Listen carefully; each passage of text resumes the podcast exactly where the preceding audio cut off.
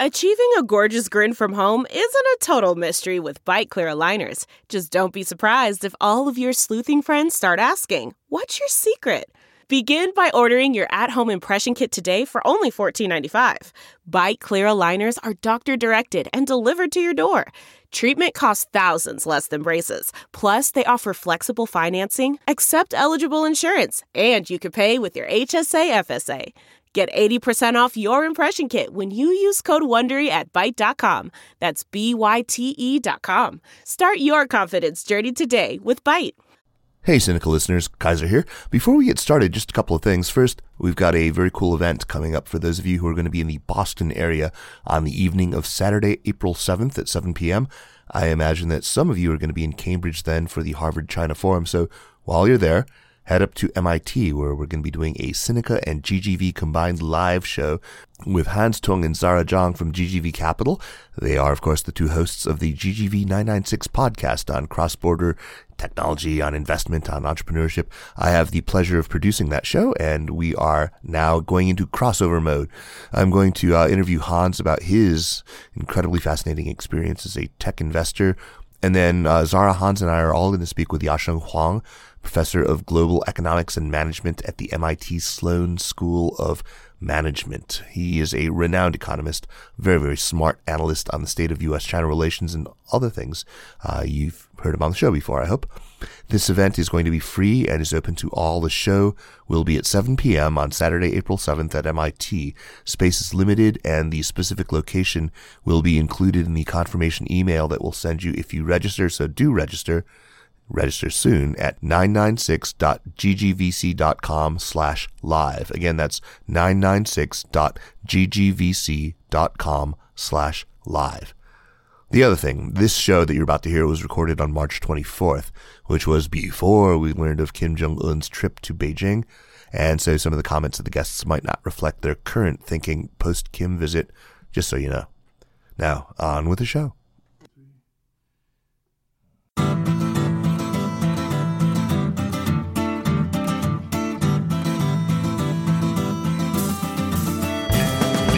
Welcome to the Sinica Podcast, a weekly discussion of current affairs in China, produced in partnership with SupChina. Subscribe to SupChina's free daily email newsletter, or better still, sign up for our SupChina Access membership to receive discounts or free admission to events, early releases of podcasts, including this one, premium content, and perhaps best of all, join our community of listeners and readers in our lively Slack channel, where you can chat with our editorial team and with special guests we bring on Visit our website at supchina.com for a feast of business, political, and cultural news about a nation that is reshaping the world. I'm Kaiser Kuo, coming to you today from the sidelines of the Association for Asian Studies conference in Washington, D.C. Co host Jeremy Goldkorn is on holiday, so it's just me today. Historical memory has been a recurrent theme on this show, and in fact, just yesterday I spoke with Orville Schell about that topic, uh, looking at the way that China's party leadership controls, manipulates, and sometimes even just erases history in the service of contemporary political exigencies. So today we're going to talk about that topic when it comes to China's relationship with North Korea and uh, catch up a little bit on the state of China DPRK in this current time of crisis. Joining me today are two scholars of China and North Korea. Ma Zhao is Associate Professor of Modern Chinese History and Culture at Washington University in St. Louis. Ma Zhao is the author of Runaway Wives, Urban Crimes and Survival Tactics in Wartime Beijing, uh, 1937 to 1949, and is working on a new book entitled Seditious Voices in Revolutionary China, 1950 to 1953. He's recently written an excellent paper that examines how a documentary series about the Korean War, produced in China for the 60th anniversary of the armistice, uh, reflects the shifting relationship between China and its problematic ally. Uh, he uh, appears frequently in commercial Chinese media and state-run U.S. media. uh, Ma Zhao, welcome to Sinica. Well, thank you, Kaiser, for having me. You're uh, very welcome. We're also joined by John Delury, who's been something of a go-to for many media outlets seeking commentary on North Korea. He insists this is just because of time zones and his ability to speak, you know, native English. anyway, but actually his insights have been terrific in helping us all understand the unfolding North Korea crisis. So John is associate professor of Chinese studies at Yonsei University in South Korea and is co-author along with Orville Schell, uh, the aforementioned Orville Schell, of one of the books that I recommend to anyone who asks for a good book recommendation uh, to understand how China's history reshapes its current worldview. That book is, of course, Wealth and Power China's Long March to the 21st Century. Yesterday we had wealth, today it's power, right? I'll take that. okay. Uh, unbelievably, yesterday was the first time I actually met John, uh, although we've communicated before. So it was great to meet you, man. It's really good to meet you at last, Kaiser. And welcome at last to Sinica. So, uh, we're going to focus, like I said, on the historical relationship between China and North Korea. But before we do that, let's actually start with the, the current state of things. Uh, late last week, at the time of recording anyway, President Trump announced uh, Section 301 tariffs on some $60 billion of Chinese goods, after which uh, you know, China announced some initial and still modest retaliation. But uh, the same day, the very same day, Thursday, H.R. McMaster's uh, resignation as national security advisor was announced, and he's going to be replaced by former UN Ambassador John Bolton, the mustache of Armageddon. Um, some someone he's who's known to be quite hawkish on Iran and on, of course, North Korea, and all this just weeks after Trump's surprising ad hoc acceptance of uh, an in-person meeting with Kim, Kim Jong Un uh, something that had just been you know put forward kind of as as uh, what was thought to be a non-starter in in meetings between the DPRK and South Korea. So let's start with you, John. Yeah. Um, with U.S.-China relations getting increasingly frosty, uh, and with apparently more possibility of actual direct bilateral talks between North Korea and the U.S., where does this leave China? Yeah, well, if if we look back in the last year, uh, and the way that Trump framed U.S. China relations, North Korea was right at the middle of that, right? Right. And, and basically, Trump made this deal very explicit. Uh, I care about two things, China. I care about North Korea and trade. And if you give me North Korea, if you're harsher and harsher on North Korea, then you sort of get trade. I'm going to lay off trade.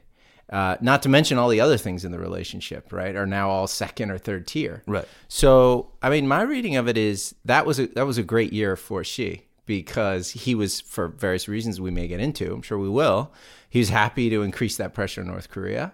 And, uh, and so it won him a very good year of US China relations. But by the same token, now we could be moving into a very different configuration Sure. because if if Trump works out this North Korea thing, sort of along with the South Koreans, and we move into a diplomacy and progress, suddenly that framework is gone, right? Yeah. And Trump doesn't need Xi on North Korea, and and indeed, you know, the the the move on trade could be related to the fact that that he doesn't need China on North Korea in the same way as before. Uh, so it, it really shakes up the whole framework, and so um, I, I would guess that the the Chinese are scrambling a bit right now to figure out sort of what does this mean, uh, and and uh, so anyway, I think that's kind of where we are in terms of the policy with the people. We can get into that too, but it's that may be a slightly different story. So China, of course, has a relationship with the ROK as well as with the DPRK, uh, and of course, there was a deep freeze in PRC South Korea relations uh, that began with the initial deployment of THAAD, the Terminal High Altitude Area Defense, uh, and it, things have thawed a bit. And Korean boy bands that you know decorate my, my daughter's room uh, are are no longer shunned. I, I guess in in, in the, the mainland. Thank God.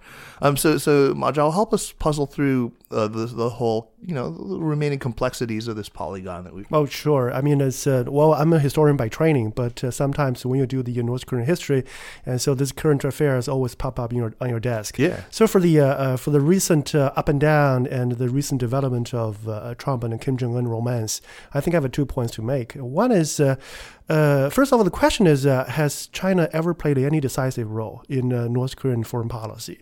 Because you know the reason why I'm asking the question is because uh, uh, here's a notion that China and North Korea they, they are allies, Right. and so that's why we expect China playing a very major role in uh, North Korean's uh, foreign policy. But the problem is uh, China withdraw. Uh, you know, 1956. So uh, North Korea basically purged the whole faction of pro-China, uh, this, this senior leadership in their own party, and then 1958.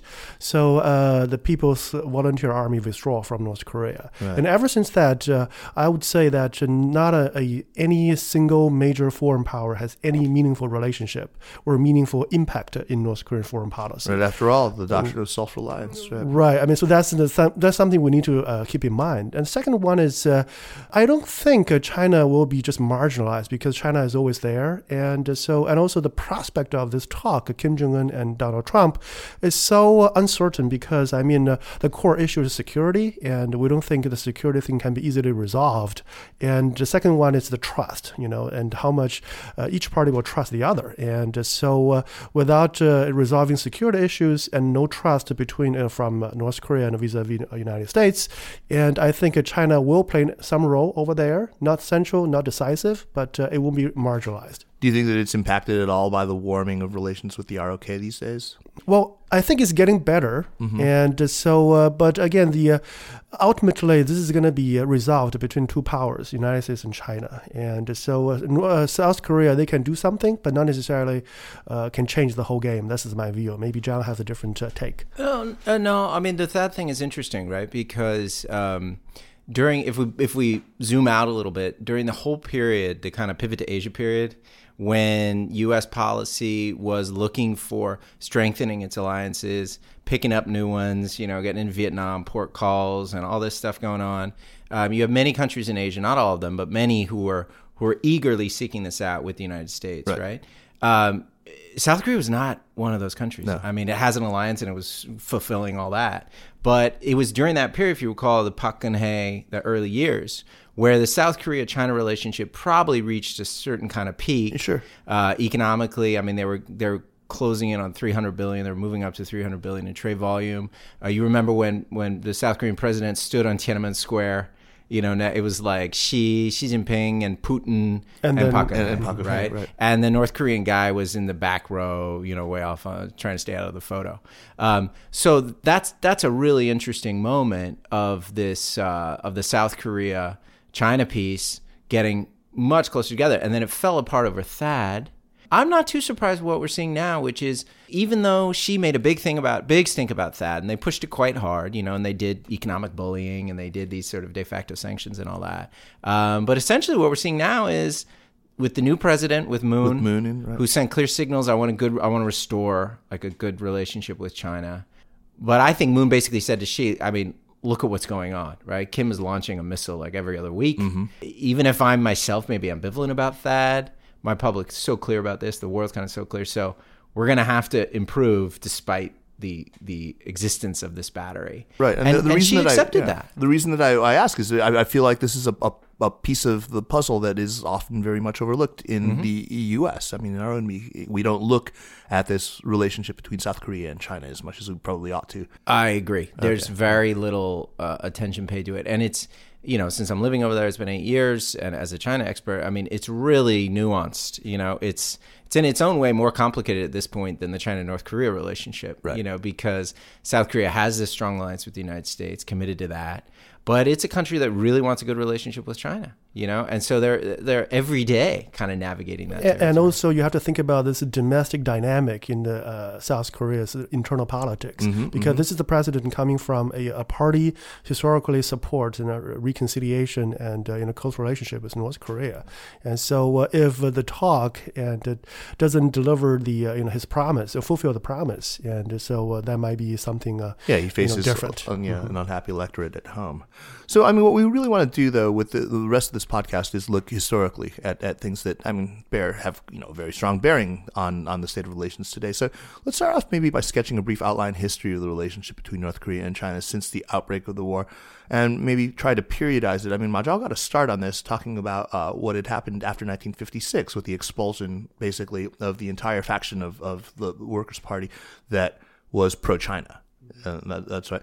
Uh, I, I actually just had the pleasure of attending a panel on which both of you presented. Um, Ma Zhao, you, have been interested in explaining how the early PRC propaganda machine mm-hmm. actually sold the very idea of supporting Korea to ordinary Chinese people who, in the year 1950, uh, still had you know a very bad impression of Koreans. Uh, can you talk about first of all what attitudes toward Korea were mm-hmm. like in the general populace of China and within the Chinese Communist Party at the time, and tell us how the party managed to persuade people to sort of rehabilitate uh, the image and promote internationalism. Mm-hmm.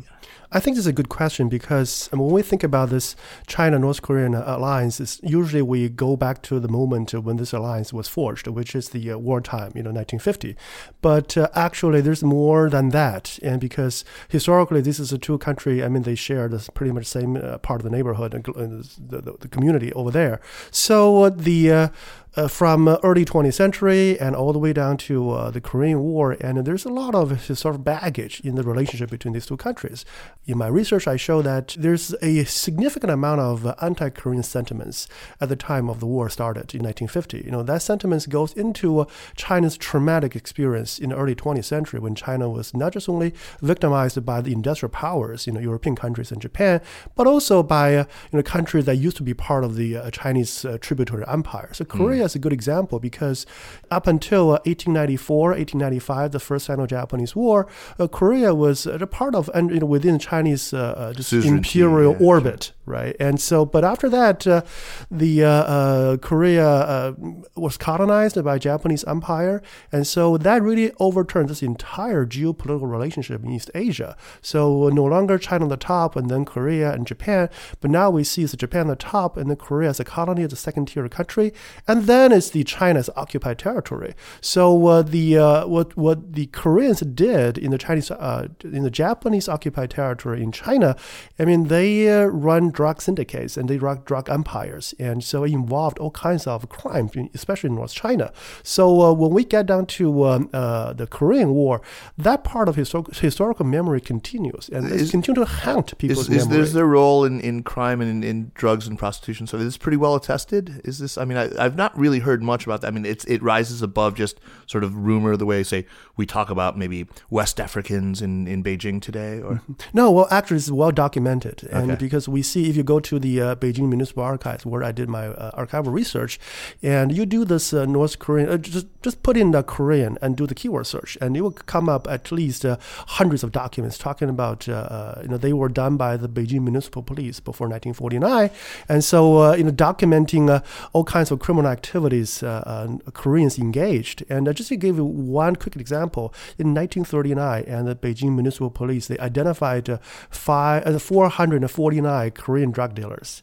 inside operating in Beijing. Just so in that's Beijing. in the big that's that's in the big number, you know. For we're talking uh, about opium, right? Uh, all kinds of, and it's just, uh, primarily opium and uh, heroin, and uh, mm-hmm. so this kind of narcotics. But again, think about this: drug is just part of the uh, uh, this underworld of criminality. So there's other things involved as well. So they're still at it with the meth now, but um, so how? I mean, the other part of my question was how how did they rehabilitate that image? Oh yes, so uh, that's why this became a daunting task, and for the communist propaganda campaign at war, you know, to uh, uh, to talk about how you uh, uh, how you understand you know, why China sh- should kind of spill their blood and to support this ally. They do this in two ways. One is uh, they say this is internationalism we are talking about today because you know China is after liberating its own country, so China is going for international stage, and so Korea is the valuable Cold War ally for China. So you know, for this global vision vision, global mission. So, uh, you know, Korea is our legitimate ally. And also the second one is uh, they do this class analysis. Basically say we have uh, uh, revolutionaries and counter-revolutionaries, just like we have in China, you know. So the revolutionaries in North Korea, uh, revolutionaries in Korea, and they are now all in North Korea. Right. And so this anti-revolutionary, they all in South. So that's an easy way for them to talk about, uh, you know, how you identify your ally and your enemy. Huh.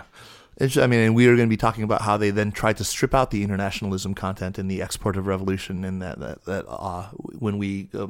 move further on and talk about mm-hmm. this uh, paper that you've written, mm-hmm. Uh, John. In mm-hmm. the years immediately following the armistice, um, I suppose most people would probably assume that the relationship between the wartime allies stayed pretty tight. But as Ma Zhao just said, in 1956 you know, uh, there were some pretty big changes. Uh, 53 was the year that Stalin died, and then de-Stalinization would begin in earnest uh, a few years later when with Khrushchev and his secret speech and so forth.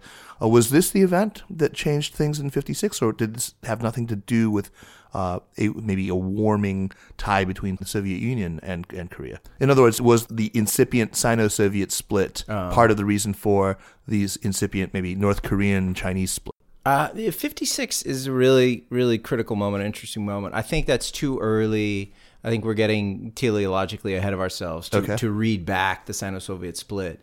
Um, I think it's best understood in a domestic uh, politics of North Korea context, where Kim Il Sung. I mean, keep in mind the guy is very young You know, he's got a good pedigree because he, he was a partisan. He did fight. He was on the good side, you know, the communists fighting against the Japanese um, as part of a basically Chinese Red Army. And then some years in the Soviet Union, we're not 100% sure if he was in jail or, or to some extent serving with the Soviet forces. But anyway, the Soviets back him and they bring him in.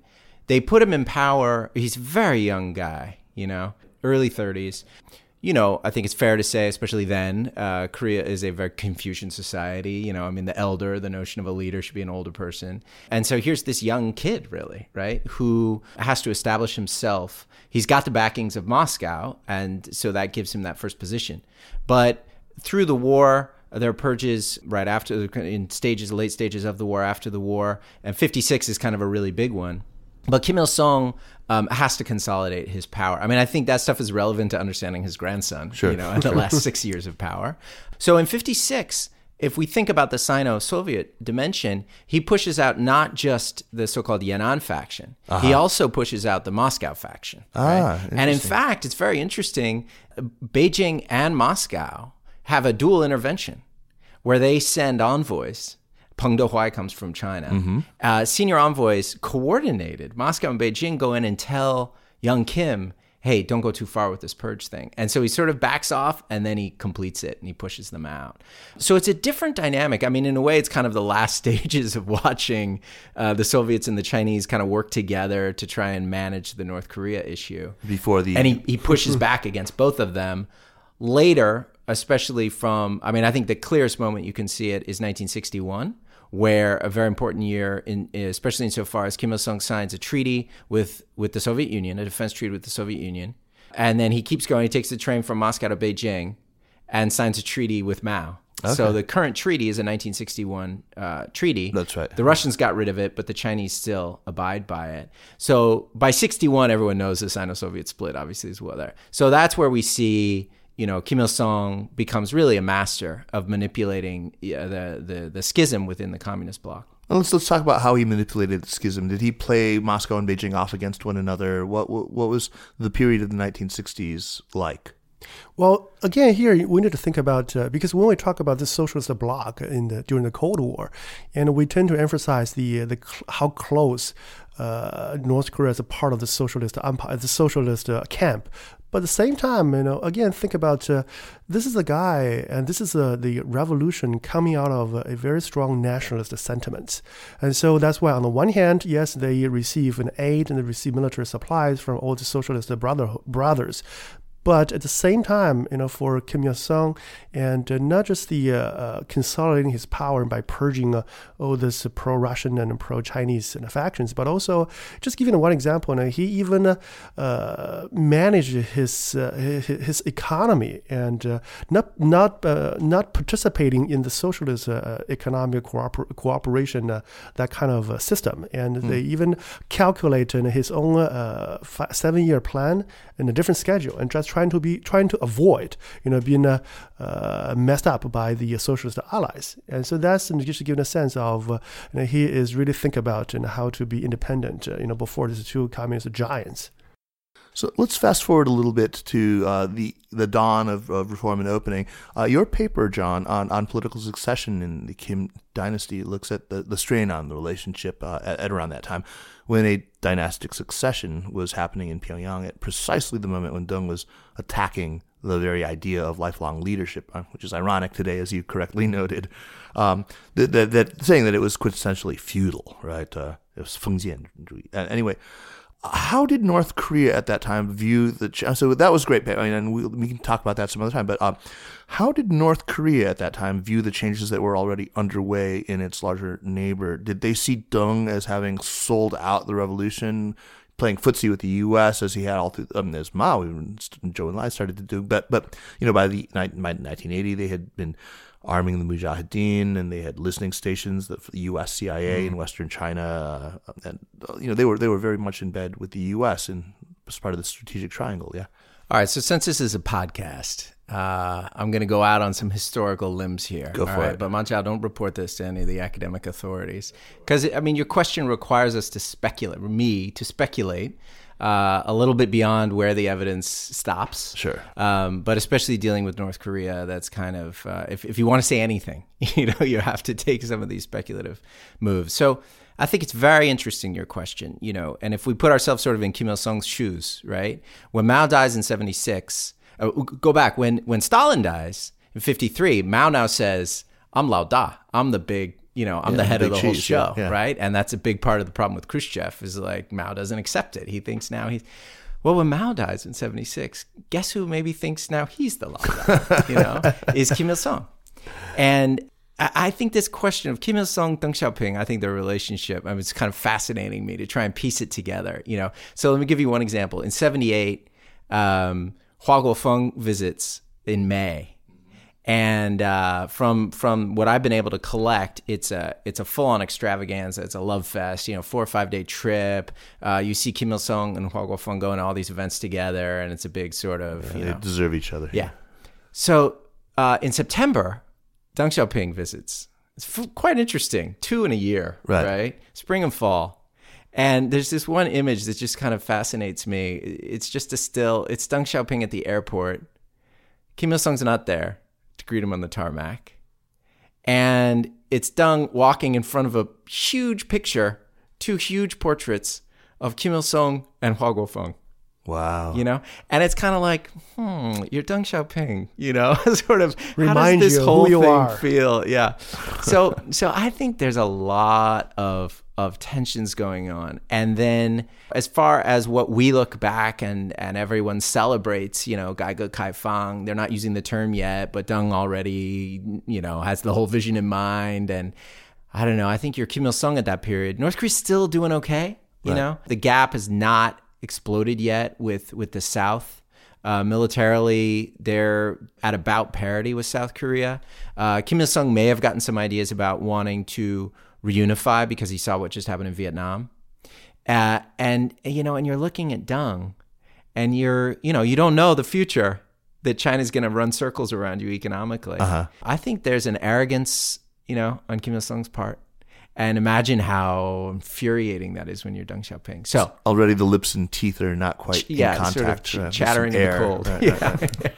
Now that uh, again, that was speculative history we just indulged in. Okay, but that's so the most fun kind. Let's let's be uh, uh, we we have still a lot of history to move through before we get to you know 2013, which, which is where I want to stop again. But let's look at some of the inflection points, uh, Ma Zhao, up, up in the relationship uh, during this period of, of of China's very robust reform and opening. Uh, Across the 80s, and then again in the 90s, and maybe into the first decade of the 21st century. What, what, what's how would we, if we wanted to just sort of hit the highlights of the, the DPR KPRC relationship in those years?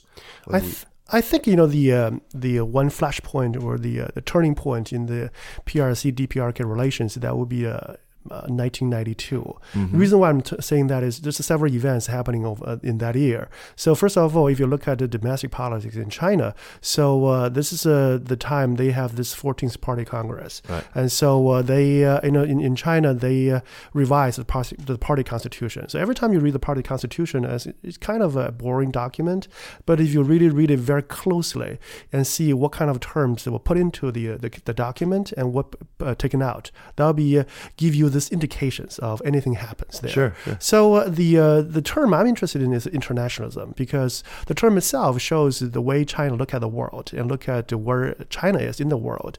So uh, basically, before 1992, uh, China had this internationalism uh, inside the party constitution, and basically that sent a message saying that China is a revolutionary force trying to unite the global working class against global capitalists. But in 1992, when they redo this constitution, uh, the party constitution, they took that word out. And in its place, they put in a peace and development. So, which is quite an interesting thing because it basically tells the world that uh, China no longer see, you know, class conflict and class struggle as the driving force for the human history, and instead, China see, you know, how to coexist with the imperialist, not imperialist, capitalist powers, right? And to get, uh, in the Chinese case, is uh, to turn them into China's trading partners, the United States and South Korea. That is even more uh, important, right, for the global global revolution. So now they use the, party constitution to document that change. So that's the domestic politics. But if you look at uh, the PRC DPRK relations, China has a uh, top level visit with North Korea to celebrate the 80th birthday of uh, Kim Il Sung, which is, you know, this has happened right after the Cold War. And so for Kim Il Sung, he is trying to uh, organize the remaining uh, progressive parties in the world and Communist Party in the world and try to reignite in quotation marks. Right, in quotation marks, to reignite this revolution. Okay, but the problem is uh, China refused to sign, you know, this document saying that China want to be the leader. Okay, so this is a, a Deng Xiaoping's policy of maintaining low profile. You know, so that's and then the same year, China and South Korea uh, they they they they normalized the relationship. Yeah, I was gonna say, and and Mao Zedong does a bu- brilliant job setting that up. I mean, that's the that's the dagger Right. uh, into the in heart. back. And, uh, yeah, the back. Oh, in the Uh, back, of the heart. um, and you know, I don't. I mean, I think to They're some front extent, stabbers. yeah, to front some stabbers. extent, that that did something that the relationships never recovered from. You know that. Uh, I mean, I think it's important for people who aren't familiar with this history and relationship, the dynamics to understand that was just such a fundamental betrayal you know and i mean i've talked to north koreans who will bring it up i mean it's definitely still part of the consciousness that at that moment the china just sold them down the river Right. you know and didn't even try cross normalization which was always the plan right if if china normalized with south korea then you get the us to normalize with north korea there's at least some kind of parity no No. china just does Unilateral- its thing, does yes, its right, thing. right, right. and and this is this is fresh post cold war everyone's you know trying to figure out where they land and uh, uh, yeah, so that that one's still felt. I say, So- to this day. There's another big event in 1992, of course, also, which was the Nanxun. Yes. Right? So, uh, you know, Deng Xiaoping basically revitalizing, recommitting to who reform with this tour of the southern provinces. And so, uh, how does this? I mean, I, I was trying to get to this before. You know, I mean, the, the attitudes about economic reform in China and how it's been such an object of resistance. I know that, for example, you know, in just last, I guess it was just last year, that Kim Jong Un's half brother was killed. I mean, he'd already been on the outs uh, uh, as, as far as I understand it, because he was an advocate of sort of Chinese style reform. Uh, some okay, you- maybe correct me, but I mean that's that's well, the that's a I've that's a tough case. I'd be I'd be careful about linking that too closely. But Okay. uh, I'll start on this, and Ma Zhao can add in terms of North Korean views of of China's economic development. Um, I remember looking. This is a while ago that I looked at this, but it's one of these. You know, there's a wonderful trove of documents from the Soviet and East European archives that pertain to uh, discussions about North Korea. So it's a lot of how you can do the diplomatic history. Uh, and the Wilson Center has this amazing website that puts it up. And I think it's in that collection where there's a very interesting conversation. Kim Il sung uh, is talking. Um, who's he talking? Maybe to Honecker, Honecker in East Germany. Erich Honecker, Um, And so this is like late '80s. You know, I think it's pre Tiananmen, but already uh, the the model is is apparent by that point. And he uses this phrase saying to East Germany, "We're sticking with socialism." but those Chinese are betraying it, you know, and they're going down the capitalist road. So again, there's this notion of we're the center of this thing, you know, we're carrying on the project, uh, and so I think that goes into the post Cold War period. We can get to it. I think it's quite fundamentally different now, and that's very important for people to understand. But Kim Il Sung and then and then Kim Jong Il, I think they really hold on to uh, a socialist centralized, you know, kind of the Soviet model economy, despite all the evidence, domestic and international, that it's failing them. They was, stick was with socialism. debate within the North Korean elite about this? Where surely there were some people who would have been seduced by the Chinese successes, even uh, you know, the visible as you know, early as late '80s.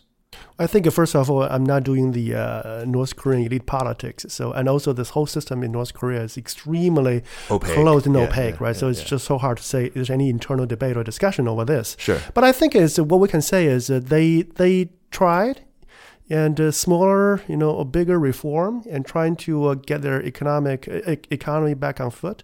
And uh, so, but I, the problem is, uh, first of all, it's too late. You know, it's uh, it's uh, this is a different world right now. And secondly, is uh, uh, I think they understand that uh, you know their country is getting to uh, will be very vulnerable if they do anything differently.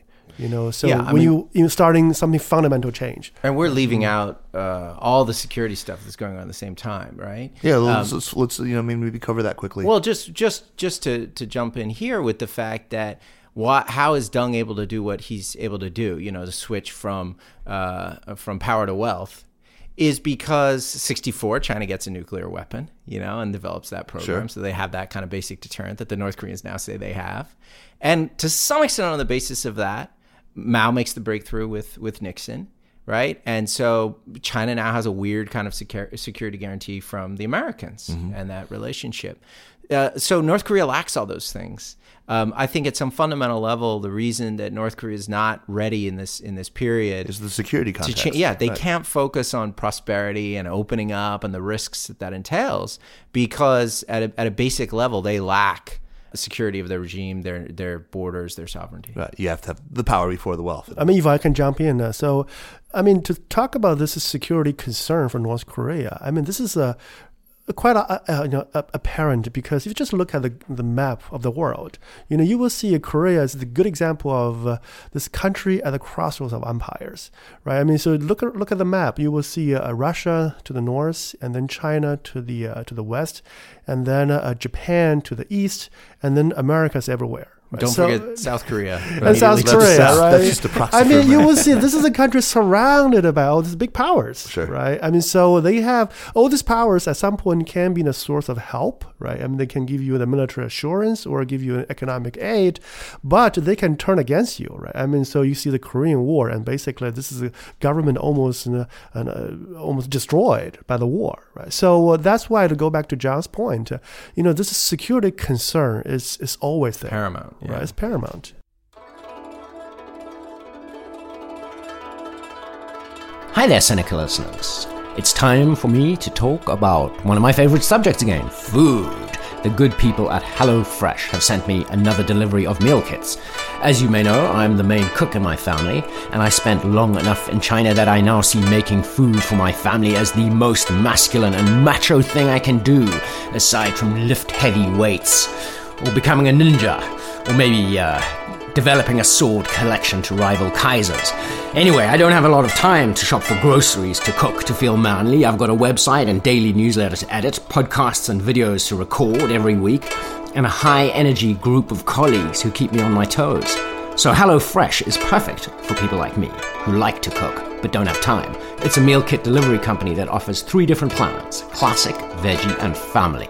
Last time they sent a package, my and my kids' favorite was Mushu pork tacos. This time they sent chimichurri chicken paya, sweet as honey chicken, and some very nice hamburgers. You can choose the delivery day for each meal. You can pause the account if you go out of town, and each meal costs less than $10. They typically take about half an hour to cook, and the kits come with exactly the amount of each ingredient that you need, and super easy instructions. The great thing about these kits is that even if you cook a lot like I do, it is very easy to get stuck in your own cooking comfort zones. These kits make it easy to make a new dish with step by step instruction cards and exactly proportioned ingredients. If you need to cook good food fast with no fuss, please visit HelloFresh.com and support us by entering promo code SupChina30 for $30 off your first week of HelloFresh. Now, on with the show.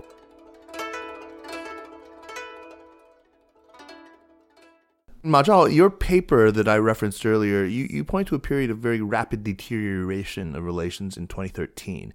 Uh, it's just ahead of the commemoration of the 60th anniversary of the armistice. So, uh, what was the significance of the fact? Let's, let's just look at. I mean, I think it's it's telling that China did not hold any commemoration for the 60th anniversary of the armistice. They had done in in previous years, but uh, none at all on the 50th anniversary. The 60th Uh, the anniversary. I'm sorry, the 60th anniversary, right? I mean, there's several things going on. First of all, you see uh, uh, definitely the generational change of Chinese leadership. So uh, before that, you still have uh, uh, the uh, either the the Yan'an or the Revolution veterans. They were in their positions, and or the people who participated in the Korean War, and so they were in power. So that create some kind of human connections and people-to-people connections between the leaderships. But since you know, Jiang Zemin and Hu Jintao, this is a post-war generation of Chinese leaders. So well, you don't have that kind of uh, you know personal level exchanges at uh, at all. And also, uh, China is moving. First of all, we call them the post-revolutionary politics. And so, not just China abandoned uh, this whole notion of internationalism, but also China got into this kind of breathtaking economic reform. So, uh, you know, Chinese, this uh, United States has become the leading uh, trading partner with China, and South Korea has very close connections with China in a range of economic and geopolitical issues. So, uh, and then China is trying to project its uh, its own both the hard power and a soft power on the international stage. So when you have uh, you know a regime like North Korea as your ally, and uh, so uh, you know it's just looked bad for Chinese government. So.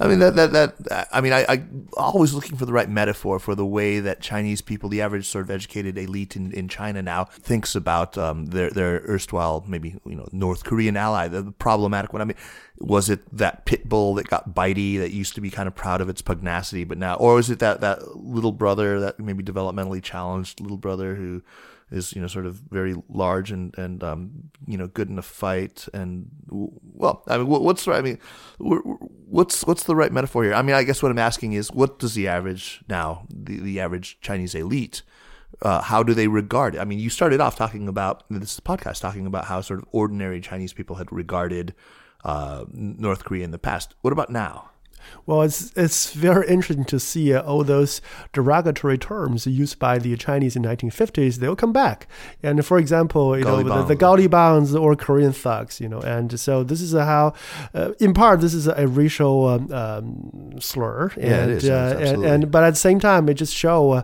uh, China Chinese they, they just dislike you know North uh, Koreans or maybe North Korea in particular. And, and I think, especially in this recent period the feeling is mutual. Yeah, oh no, that's, that's and, no and North Koreans, um, I mean, Kim Jong Un's attitude is very clear towards Xi Jinping, and I, and I think we can see that reflected more broadly. I mean, it sends a signal to everyone. Uh, you don't have to hold back anymore. You can talk about how you hate the Chinese, you know. Um, so it's again, this is fascinating to watch. That sort of both sides, and these are both authoritarian states at a minimum. But I think one thing we've all learned David Hume points it out, is even an authoritarian state is subject to public opinion in certain ways, yeah. right? And sensitive to public opinion. And so this development's very important. I mean, the longer this goes, the deeper, the wider it spreads, where both the Chinese and the North Korean publics, you know, have this have this uh, disdain, this animosity, the way they look at one another um, uh, well, that has intense ramifications, you know. And I mean, to to to jump ahead a little bit to the, some of the diplomacy of this year, uh, frankly, it's an opening. It's an opening for the United States and for South Korea, at least if we look at it from a North Korean perspective, because they are so far out on the line away from the Chinese right now. They're kind of they're kind of out there saying, "Pick me up." So you've been in the media talking about this before, but I don't feel like this message is sinking in. I don't. No. I, I, feel like people don't. I, I, gotta. I gotta say it on CNN when my kids walk in the door behind me. Exactly. You know, that's that's what you got to do. You got to set that up and have them stage it.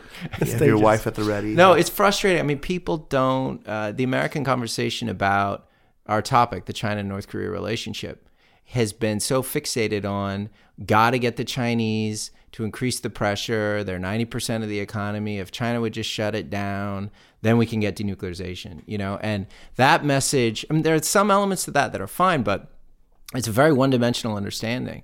And that's all you hear just over and over and over again without understanding, I think, some of the stuff that we're getting at in this conversation. So, in the time that we have left, I really want to focus now on on uh, the substance of this paper that you wrote, which was just fascinating. Uh, you know, when you look at the PRC founding myth, I mean, I think you talk about this in your paper. One of the the pillars of it really is the the war to aid Korea and resist America, right? Sure, yes. I mean, along with things like land reform and along with things like you know the campaign to suppress counter-revolutionaries, but you know this is now kind of irrelevant revolutionary anti-imperialist baggage that actually weighs down on, on China. It's a bit like how they're trying to wrestle with Mao. They want to divest him of all the ideological crap, but they recognize he's still very much a load-bearing wall, right? And you can't just knock it down. Uh, so you mentioned in your paper, uh, Zhao, that, that, that, that, the one national museum of the Korean War in Dandong uh, which was renovated in 1993. Again, this is interesting. 93, that's the 50th anniversary. Uh, it, it, completely softened the whole tone, not just on on the Korean War, but also on the U.S. Uh, that couldn't have gone down well. And then you have this paper uh, about the Unforgettable Victory, which is this 12 part uh, documentary series that, that, that aired in 2013, just some months after the actual commemoration date. So, so tell us very, very quickly about this documentary and what's so significant about it. Well, first of all, the documentary film is the only, um, let's say, example of how China uh, commemorate this war, or if at, at, all, you know, at that point, because uh, right around the 60th anniversary of the armistice, and all major parties in the war, they all they all held some kind of ceremonies to to uh, commemorate this significant historical event. But China only just released this this documentary film, and so and not uh, even on the date, right? It was like months later. Uh, but well, that's the sort of Chinese calendar because uh, normally China remember the day uh, or commemorate this this day uh, at the time to uh, the Chinese uh, volunteer army cross the the border, not the the day not, not the, the, war erupted. Okay. Know, so or the, the armistice. So that's how they remember the war. And but the the interesting thing is you see how they're trying to really redefine, give this war a purpose, and in the post-revolutionary period, because as the Kaiser you, you mentioned that all this revolutionary frameworks of this war has gone uh, during the uh, reform era. And so, you know, it's no longer internationalism, no longer class struggle, no longer know, against the United States and South Korea. So, but uh, I mean, you lost uh, almost a quarter million uh, you know, soldiers there. And so you got to find a way to define this, right? And so that's why they, they come, they bring back this whole notion of a nationalism, you know, that you, so you guys, your people suffer or your people kind of make a sacrifice not for supporting a communist ally, but you come back and you support it because I mean you, you are you are saving your own nation. So that's the whole new message of patriotism and nationalism. Huh. So that's the new framework to uh, rename this war. Um, uh, so they've stripped out all the incendiary rhetoric. It's really interesting because there's this whole part where you talk about how they no longer refer to the South Koreans as running dogs or, or you know, imperialist lackeys or puppets. Uh, they no longer even call the U.S. you know war warmongers or war criminals or imperialist invaders. Um, but that that that rhetoric had survived for quite a while. I mean, that's what was used still in talking about the war until when. Mm-hmm. Well, that's uh, for the uh, at least until uh, uh early 1990s. Okay, that's what, that's what I thought. I was mm-hmm. sort of put it in around that time. Um, you know, I'm curious, how are the, the causes of the war now described? You know, there's kind of a careful neutrality in, in, in this film, but uh, outside of this film, is it now commonplace when you look at the way that in, in, the, in the classroom, when they talk about the causes of the war, is this too stripped now of its anti imperialist or, or revolutionary uh, motivations? Just give you the uh, again a quick example. First of all, it's uh, it's a very sensitive topic today because of the uh, North Korean uh, and China relations. And so just uh, you know we tried to have a conference in Shanghai back in t- 2012. You're and, supposed to invite me to that. Dude. oh, sure, yes, I will next time. so they, but the because this is an international conference, so we need to get permission from the Ministry of Education. And so they they they just told us, you, no, you cannot have the conference in China. And because North Korea is a diplomatic issue and the Korean War is a sensitive historical topic, and also you use American money and uh, having conference in China, so there might be some uh, in, not so good, not so good implications. You know, so that's still a, a, uh, politically sensitive uh, topic. So where's it going to be? Don't know yet. Undisclosed location. Undisclosed. Yeah. At a, on a boat. but uh, another telling example to see uh, if they don't talk about this in classroom in, a, in any extensive way. Uh, two years ago, they released a film they called uh, you know, uh, My War, uh-huh. and uh, it's a movie and talking about this war. And so it's really interesting to look at this movie, uh, to watch this movie and see they have they make no mention of North Korea at all. You know, there's only one a split a second. There's a North Korean uh, guide and showing the direction of the road and for the Chinese volunteer army. And uh, I mean, just for that, you know, that's the only in a split of a second, you see North Korea in the film. Wow! And but this is a film about a North Korean. This is a film about a Korean War. So that's you know. I have you. to say, it would be interesting. You you might think about doing some comparative stuff with with the U.S. because I'm just thinking of some of. Uh, of course, the Korean War is known as the Forgotten War in in the U.S. Um, when it is remembered, where there are books about it or or movies, just some things I'm thinking of. South Koreans are just a backdrop. I mean, they're like there's trees, you know, and snow, and South Koreans too, and it's mostly an American unit. The humans, the individuals, are Americans. I mean, I think you could find interesting parallels between the way uh, historically over time, North Koreans are just kind of the backdrop, or they even fade away from Chinese memories and representations of the Korean War. And Americans actually do the same with South Korea. I mean, now there's this big narrative. Obama was into it. Trump does it too. Thanks to the Korean War and the U.S. commitment, now there's this wonderful place, South Korea. But the actual war itself is kind of told and represented as as Americans fighting, you know, and South Koreans are usually not. there. I think that I grew up watching MASH, Yeah. not even really contextualizing it at all. I mean, it, it, it basically had nothing to do with the actual war. I mean, of course, it was intended to be sort of a parable right. for V- Vietnam. but Right, yeah. I mean, just look at the uh, uh, the title of the documentary I'm talking about. This unforgettable victory. You know, it's kind of the same in the same line with the American uh, reference of the Korean War as the uh, f- the, the forgotten, The Forgotten War. And we talked about. Remember, I think Obama, President Obama, uh, came commemorated some site here, some new Korean War something museum or something, and his speech site. was called like the Forgotten Victory. That and, and you know, and that Obama talked about how we call it the Forgotten War, but actually we forgot the great victory we won for this wonderful place, South Korea. You know, So so, the- there's strange parallels between Right, the it's true. great power. They both call it a victory. it's, it's very strange because on the one hand you see how China, you know, moving away from revolutions, trying to depoliticize or de- Demobilize. That was, Demobilize. that was a really interesting word you used. They're Right. demobilizing the viewers, right? Right, right. But at the same time, you know, you see the American, especially after Obama's uh, speech at the Mem- uh, Korean Memorial in uh, 2013. Actually, uh, America is trying to mobilize, you know, this this emotions among uh, Americans to talk about this war as a way, you know, you see a, a democracy and a prosperity in the Korean Peninsula, and so that's an interesting contrast to see the two countries. Yeah, yeah, yeah. Very interesting. So, John, um, or, or both of you, I mean, I, I'm sure you've both looked, paid a little bit of attention to that. Uh, so that that film came out in 2013, and so you know, then five years since, how have media representations of North Korea- Korea changed, especially since the nuclear crisis has been you know hotting up since 2015? one um, development has been it's linked to the whole big thing you obviously know a lot about Kaiser of kind of the uh, the Chinese netizen, you know, and all the ways in which uh, voices online, you know, uh, have shaped some of the politics, some, some of the foreign policy. I would Absolutely. say North Korea has been one uh, realm where.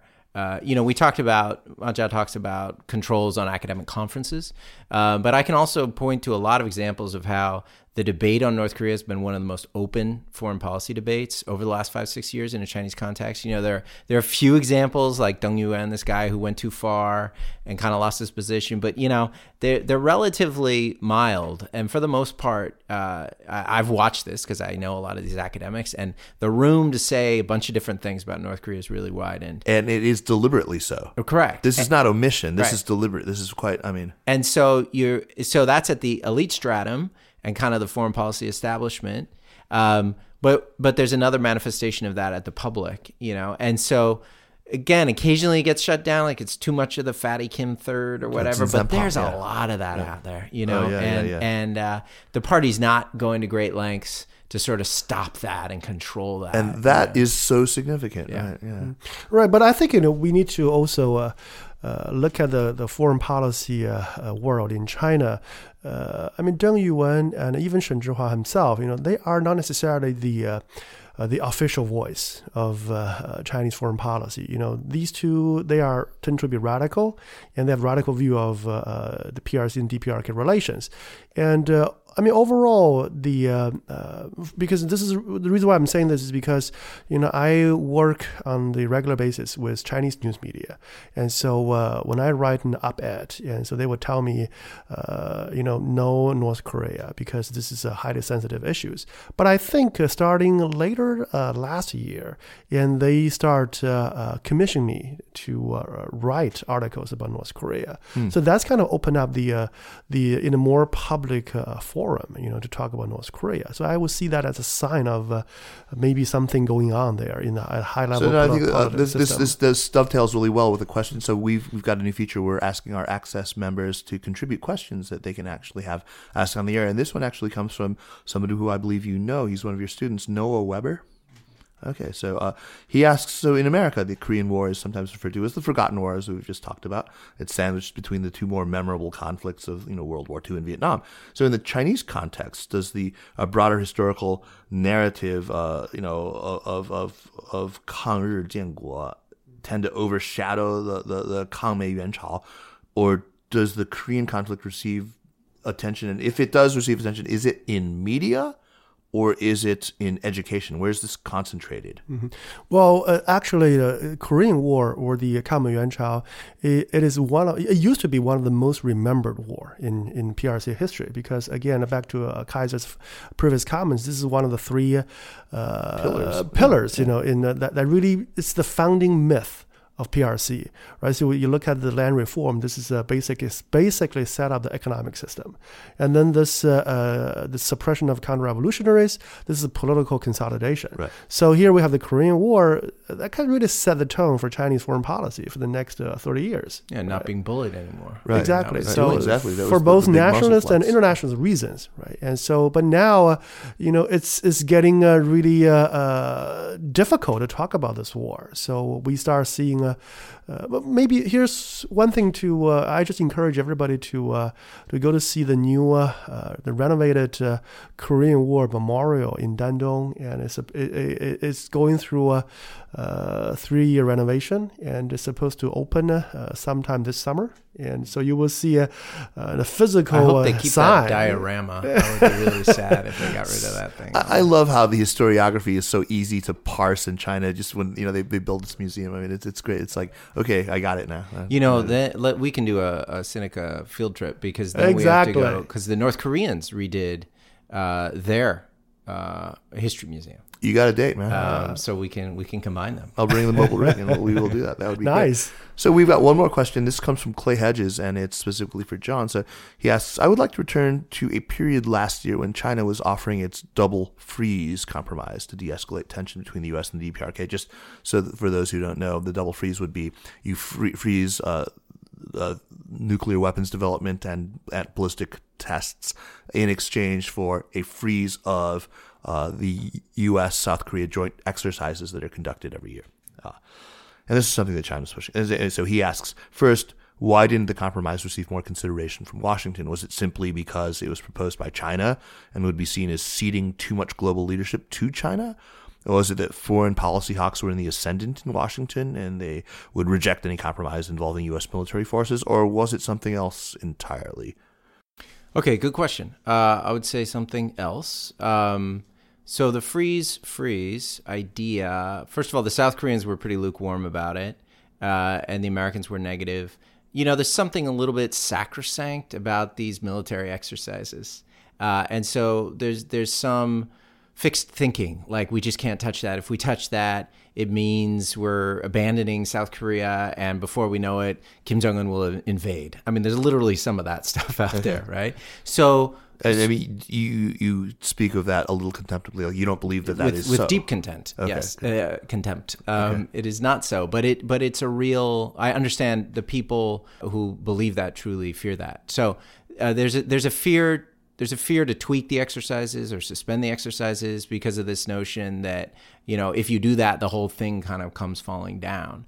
Another reason Uh, your, your questioner, I agree with one premise. There was, and in fact, I was a little suspicious of the freeze freeze proposal because it came from China, simply because of the stuff we've been talking about. The Chinese are not talking to the North Koreans, hmm. so it's one thing if it's a coordinated offer, Right. And, and there was no reason to believe that that that this would work, would be accepted by North Korea. On the contrary, there's reason to believe China wants a freeze freeze, but North Korea may want something quite different. it's called a win-win for China. right, exactly. We no longer have these exercises yeah. taking place right off of our right. And Russia, you know, also was very happy with the freeze freeze. So it's kind of happening right now. Uh, the the joint exercises happened, but they were actually they were delayed. You know, suspended, uh, delayed for the Olympics was a kind of big deal. They're happening next month, but they'll probably be toned down. In fact, there was a very funny editorial just the other day in in I think Renmin Ribao Whereas it was the Chinese saying like, "This is we said everyone should do this. You know, we said freeze, freeze, and we said then you should have peace talks and denuclearization But, talks, yeah, and that's what this summit Didn't is. it So we should like get that? to- credit. Didn't it kind of look like it to you though? I mean, there were, it, it- it was redolent of freeze freeze.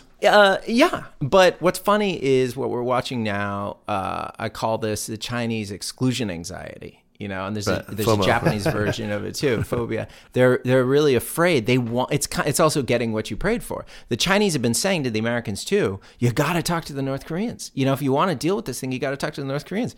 Now we're looking at the prospect where Americans They're start talking talking to to the the North Koreans. yeah, the Chinese saying, "Don't talk about us. Well, we, we need to be there too. Yeah, like, like, come back to the six way talks." So it's, it's quite interesting to watch this play out.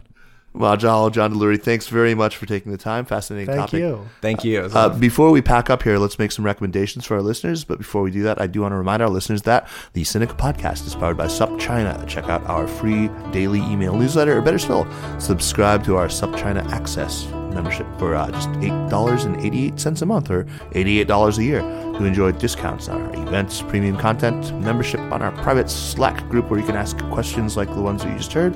Uh, it's a marvelously lively place for discussion, too. If you enjoy the Sinica Podcast, please do go and leave us a positive review on the Apple iTunes Store. means a lot, helps other people discover the podcast, so do it. Uh, okay, on to recommendations. What do you, let's start with you, Ma Zhao. What do you have for us? Oh, I think maybe uh, two books, and uh, so uh, at the uh, the level of elite politics, there's going to be one book coming out from the Columbia Press, Columbia University Press, a uh, misunderstood friendship, Mao Zedong, Kim Il Sung, and uh, Sino-North Korean relations, 1949 to 1976. And then uh, I'll just kind of shamelessly self-promote myself. You know, it's uh, it's Go uh, for it. it's uh, it's a podcast. It's okay. right. I mean, uh, we have a lot of elite politics books, and, uh, and I'm, I'm- but I'm writing a, another book in a seditious voice in revolutionary China. So we talk about uh, how ordinary people react to uh, the war campaign and how the uh, middle-ranking officials so they sold this notion of internationalism and uh, China-North Korean relations to the ordinary people. So that will be that's in the pipeline, and so hopefully it will come out uh, quicker. Great, good, good recommendation. All right, I, I'm looking forward to reading the book too. John, what do you have for us? Okay, so um, the one I have in mind is uh, a Deng Xiaoping. This, uh, you know, related to the paper I gave. Been interested in the the early Deng, and um, there's an interview he does with Oriana Fallaci. Yeah, you talked about that. Yeah, so I highly recommend everyone to go give that a read. You can Google it. You can read the uh, the Washington Post one comes up, um, or there's various versions online. So it's really it's very it's accessible, and Chinese versions too, of course, were published. There's a couple things about it. What, One, what year was that again? uh, 1980. 80. Yeah. right. Um, so one thing that's so striking about it is, first of all, actually Fallaci herself, I think, could be an inspiration to journalists who are struggling with how to ask questions. It's a very combative interview. But she's combative. She asks incisive questions where she's really thought about the questions, but, but not to sort of corner Deng, you know, or trick him. I mean, she elicits really interesting answers. So I think it's it's it's actually a mod. You read these Trump transcripts, and you know, from the New York Times, and sometimes you're like, you guys, like, can you can you do your homework before you go in? You know, the notion of interviewing is just keep him talking, right? Um, and now Xi Jinping doesn't even would Wouldn't- would never sit down for right. something like So I think there's a message for both the journalists and the leaders of what a real interview should be like. That's that's that's part of it. But the other stuff is you got Deng just laying in on the importance of no more lifelong tenure. That's Oriana And- Fallaci. Yeah. O R I A N A. Fallaci is F A L L A C I. Yeah, Right, yeah. right, right. So highly recommend it. Very timely. Let's just say that. Great. No, I, I'm definitely going to check out that interview. Um, you know, I'm going to make a, a, a funny recommendations. I, I this is this is uh, I've I've been to quite a few conferences of the Association for Asian Studies, and I'm going to recommend that conference, even for Oh, people. I mean, it's Sure. Yes. I- should have thought of that, so- just so impressed with how well this was organized, uh, with the, the caliber of the people who showed up, how much fun that I've had here. Uh, it's I think that people who think of, of academic conferences as just you know uh, these these just insufferable nerd fests. Uh, there's there was There's actually a, but no, there were a lot of, of fantastically interesting panels uh, with with really good good people, uh, really really high quality people. I've gotten into uh, uh, amazing conversations with people who are doing. Um, of course, this is a very target-rich environment for somebody who does a current affairs podcast on China. So there's that too. Ducks But- in a barrel. yeah, exactly. Got them all. Yeah, fish or ducks, ducks in a row, Whatever it is. whatever Right, it is. right. Yeah. So uh, hey, thanks a lot, guys. That was terrific. Thank you. Thank you. Yeah, Kaiser. yeah. The Sinica podcast is powered by SupChina and is produced by Kaiser Kuo and Jeremy Goldkorn. Drop us an email at Sinica at SupChina.com. Visit our Facebook page at Facebook.com slash SupChina News and follow us on Twitter at, at SupChina News. I want to give a, a very, very special thanks to, to Madlika Sikka uh, and to her absent husband, Jim Millward, who's actually in Barcelona, uh, for allowing me to invade their home and record three podcasts here. So thanks so much, Madlika. Uh, and thanks for listening. We will see you next week. Take care.